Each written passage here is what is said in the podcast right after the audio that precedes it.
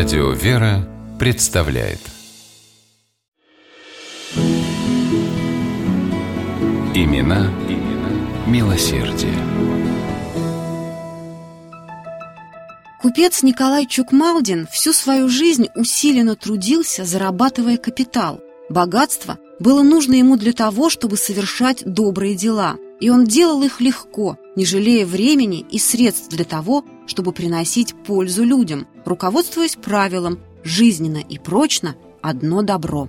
Судьба Николая Мартемьяновича была удивительной.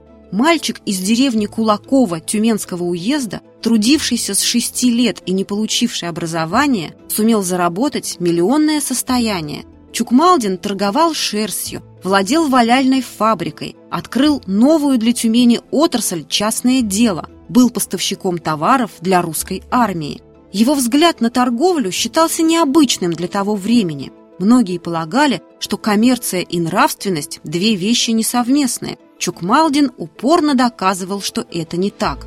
Он находил пути честной торговли. Николай Мартемьянович говорил, что ответственность, бескорыстие, честность и доверие – единственные ценности, на которых должна стоять культура предпринимательства. С такой позиции Чукмалдина не могли сбить никакие неудачи. Он несколько раз стоял на пороге разорения, но находил в себе силы подняться и идти дальше. И дошел до самой Москвы, куда переехал из Тюмени и где тоже преуспел в делах. Но о городе, который дал ему путевку в жизнь, Чукмалдин никогда не забывал. Он, всегда жалевший о том, что ему не пришлось учиться, постоянно занимался самообразованием и мечтал превратить Тюмень в настоящий культурный центр – собрал библиотеку древних рукописных и старопечатных книг, прекрасную личную библиотеку и подарил их Тюмени. Свою редкую коллекцию старинных икон пожертвовал храмом, а специально для Белогорского монастыря заказал в Москве иконы и выделил тысячу рублей на издание книг об этой обители.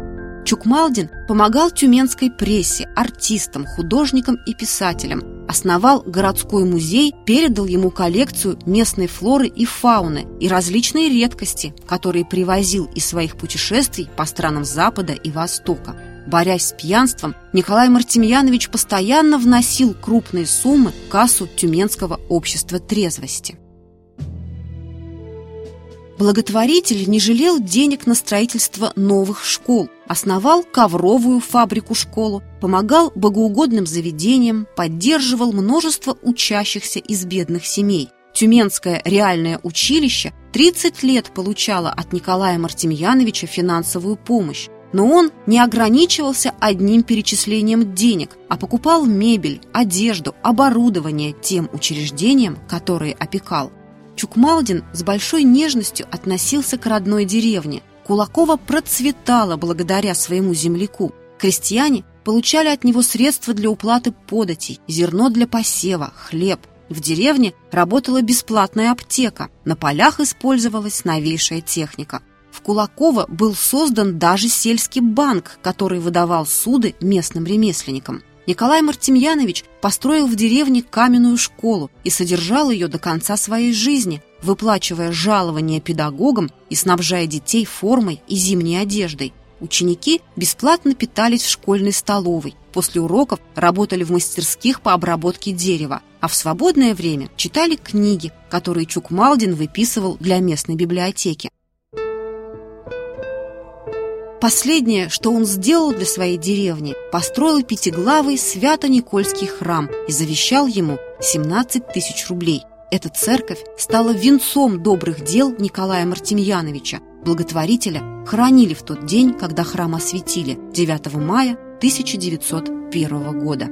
Чукмалдин был очень скромным человеком, не любил, когда вокруг его имени поднимали шум. «Сделал доброе дело и забудь», — говорил Николай Мартемьянович. В ответ он получал от современников такие отзывы.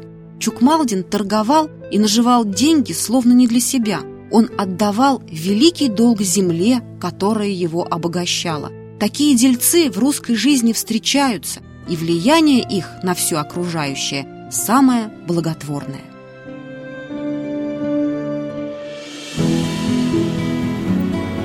Имена, имена милосердие.